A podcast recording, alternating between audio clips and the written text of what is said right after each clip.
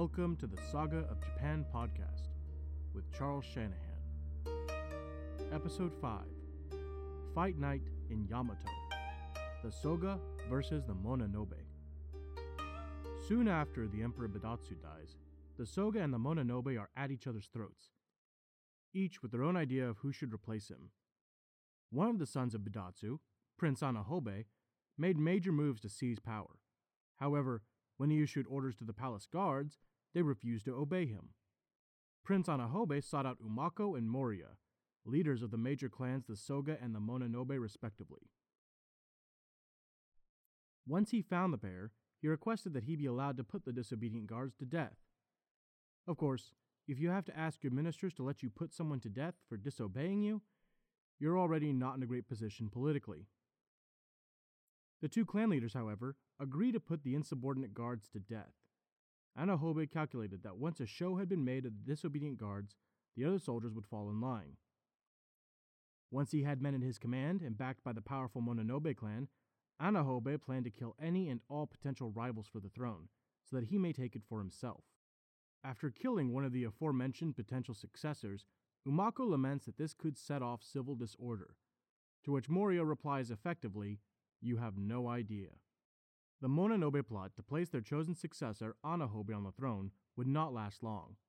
Before they could accomplish this, however, Moriya needed time away from the prying eyes at court to meet with Anahobe. Soon a message was sent to the prince, asking for him to join Moriya in a hunt. Fortunately for the Soga clan, the letter was intercepted and understood by Umako for what it was a conspiracy. Fearing its potential success, Umako sent armed soldiers to the palace where Anahobe was sleeping. The prince awoke hearing the soldiers climbing the side of the palace, and peering out of the window, he was struck on the shoulder. Falling to the ground, wounded, he frantically climbed to his feet and sprinted to a nearby outhouse. By the light of their lanterns, the soldiers discovered the prince and executed him on the spot. The assassination cleared the way for the Soga's chosen candidate, Emperor Sushun, born Imperial Prince Hatsusebe, the son of a previous emperor. It is do or die for the Soga clan now that Anahobe has been killed. Umako gathers the Soga clan and any remaining clans who are enemies to the Mononobe. One such ally gathered was Prince Shotoku. Shotoku is a major figure in classical Japan.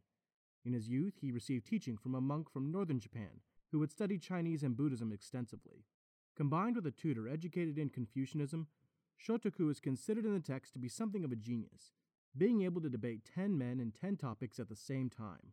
While there is little doubt based upon evidence that he was extremely intelligent, some of the descriptions of his intellect are borderline incredulous, such as the claim that he could speak as soon as he was born. As he grew older, the prince would become a prolific writer, authoring several early works on Buddhism. He was so influential that he has appeared on several different yen bills. His drive and advocacy for the Buddhist doctrine leads some to call him the founder of Japanese Buddhism. Even with all of the Soga and their allies' strength, they had good reason to fear the Mononobe. These were a clan of experienced soldiers who would not easily be defeated. When the two armies met on July 1st, 587 CE, near Mount Shigi, the Soga coalition was defeated in several skirmishes. Forced to retreat for two days, on July 3rd, Prince Shotoku steps in. Believing they could not win without prayer, Shotoku cut down a sacred tree to craft four images of the four heavenly kings.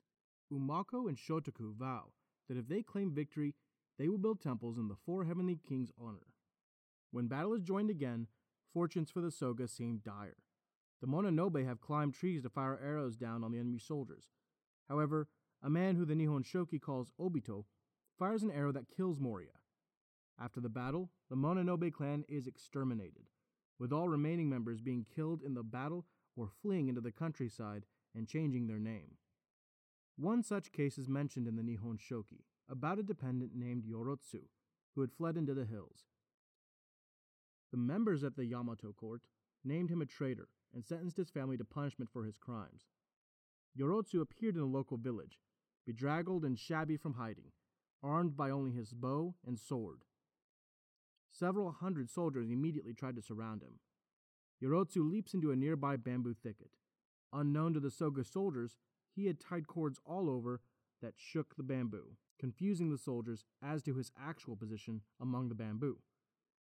When a guard rushed a moving patch, thinking his prey was just on the other side, Yorotsu would strike from behind with his bow, killing the guard. Yorotsu takes advantage of the soldier's confusion, making another run back to the hills along a nearby river. One Soga's soldier had the foresight to wait ahead and cut off his escape. When the escaping warrior appeared, Soldier used his own bow to strike Yorotsu in the knee, bringing him to the ground. No Skyrim jokes, please. Yorotsu cried out that he would have served the Emperor, as he had always done valiantly, lamenting that he had simply never been given the chance. Soon after, soldiers would rush him on the ground and try and finish the job. Yorotsu drew his sword from its scabbard and fended the Soga soldiers off. According to legend, over 30 men were slain. But Yorotsu could not sustain this forever. Knowing his time had come, he cut up his own bow and bent his sword, throwing both into the river. Using his last weapon, a dagger he had concealed, he stabbed himself in the throat. Afterwards, leaders of the Soga clan ordered his body be cut into pieces. When his body was dismembered, a white dog belonging to Yorotsu appeared in a great storm. Upon seeing its former master in pieces, it howled in grief and took its owner's head to a nearby ancient mound. It remained by the head until it passed away from starvation. The Yamato court was so moved by this feat of loyalty that they ordered Yorotsu's family to raise a tomb in the village of Arimaka, where Yorotsu would be buried with his faithful dog. In their official proclamation, they espouse how rare such loyalty is, and that they hope future generations learn about this incredible act. Perhaps I'm just a sucker for a good dog story, but even so, the story of Yorotsu is interesting for it is not the only story of canine loyalty in the saga of Japan. A well known version, and considerably more modern, is the story of Hachiko, a dog who lived from 1923 to 1935. Hachiko is famed for his tremendous loyalty as well, waiting for his master Ueno, a professor, to return home from work at the Shibuya train station. One day at work, Ueno had a cerebral hemorrhage and never returned to the station. Hachiko returned every day to the train station until finally dying of terminal cancer in 1935, 10 years after the death of his master. This case of loyalty is as moving to us as Yorotsu's dog was to the imperial court. But Yorotsu was hardly an isolated case, and the rest of the Mononobe did not fare any better. After the Mononobe are driven underground, the Nakatomi remain around, but they are not as powerful an opponent to Buddhism as the Mononobe had been. After this victory, Umako had little trouble placing Emperor Sushun on the throne, and the Soga clan built their promised Temple of the Four Heavenly Kings. In spite of being the chosen successor, Emperor Sushun would not remain in power long. A concubine of his, worried that her status was declining, and with it her proximity to power, sent a covert message to Umako. In it she stated, Recently a wild boar was presented to the emperor. He pointed to it and said, When will the man we have an aversion to, implying Umako, have his throat cut as this boar's has been cut. In this letter to the concubine attached a claim that weapons were being gathered in the palace in large numbers. We have no confirmed evidence surviving today that Sushun was intending to assassinate Umako, but the Soga leader felt it likely enough that he arranged to have his own nephew assassinated. When Sushun is killed, Suiko, Umako's sister, becomes empress, taking the throne in 593, her ascension is considered the beginning of the Asuka Enlightenment. Now, future rulers, guided by the Soga clan, the preeminent clan of Yamato, would be able to increase the spread of Buddhism and reform the government, controlling and centralizing it further than it had ever been.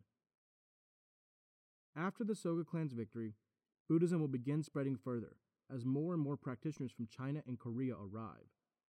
These practitioners do not only bring Buddhism with them, but also all of the many new innovations we mentioned back in episode 4, including tastes in pottery, methods of history, Confucianism, styles of painting, architecture, and law. Three major temple compounds are constructed, one by Soga Umako and two more founded by Prince Shotoku.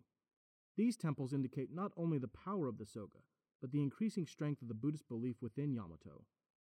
They also acted as portals through which mainland ideas could flow from and be taught. Some scholars maintain that Buddha was more treated like a kami of Japan than how we see it today, and that the temples, becoming large and elaborate, were more about showing clan authority rather than supporting Buddhist teachings. Shinto traditionalists, who followed many years later, may have chosen to exaggerate Shotoku's contributions to Buddhism in order to better associate the Soga clan and its allies with evil foreign ideas and influences. To the Nakatomi and others, Just the idea that Prince Shotoku and the Empress Suiko could be supporters of Buddhism was almost unthinkable. After all, isn't the emperor the highest level kami priest of Shinto? Some believe that Prince Shotoku sought to resolve this by making the emperor's position not only the head priest of Shinto, but also the principal overseer of Buddhism. The outline of this is contained within the writing attributed to Shotoku himself, called the 17 Injunctions of 604. The prince also instituted a cap and rank system, in which different colors and types of caps indicated your virtuousness and proximity in ranking to the emperor. While simple, this cap system proved effective at centralizing control, as only the imperial house could bestow cap ranks and appointments. Ideas like the emperor also being the principal overseer of Buddhism did not sit well with some in the Soga clan.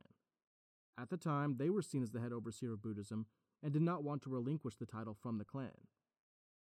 Prince Shotoku has several stories around him. One such has Daruma, a monk who, according to Chinese legend, had a hand in the inventing of kung fu, disguising himself as a beggar to meet Shotoku. Refusing to identify who he was, the prince decided to give the beggar food, drink, and the very clothing off his back, wishing peace for the disguised Daruma. The following day, Daruma died, and Shotoku ordered a large funeral and tomb for him. When the tomb was investigated later, it was found to be empty, with only the clothing Shotoku had given the man inside. Afterwards, people marveled and saw it as a sign of Shotoku's virtuousness that he could identify such a man of virtue on sight alone without knowing his background or identity. In 607, Shotoku commissions the temple of Horyoji, a temple dedicated to the Buddha of healing. We now know today that this temple also contained Prince Shotoku's palace.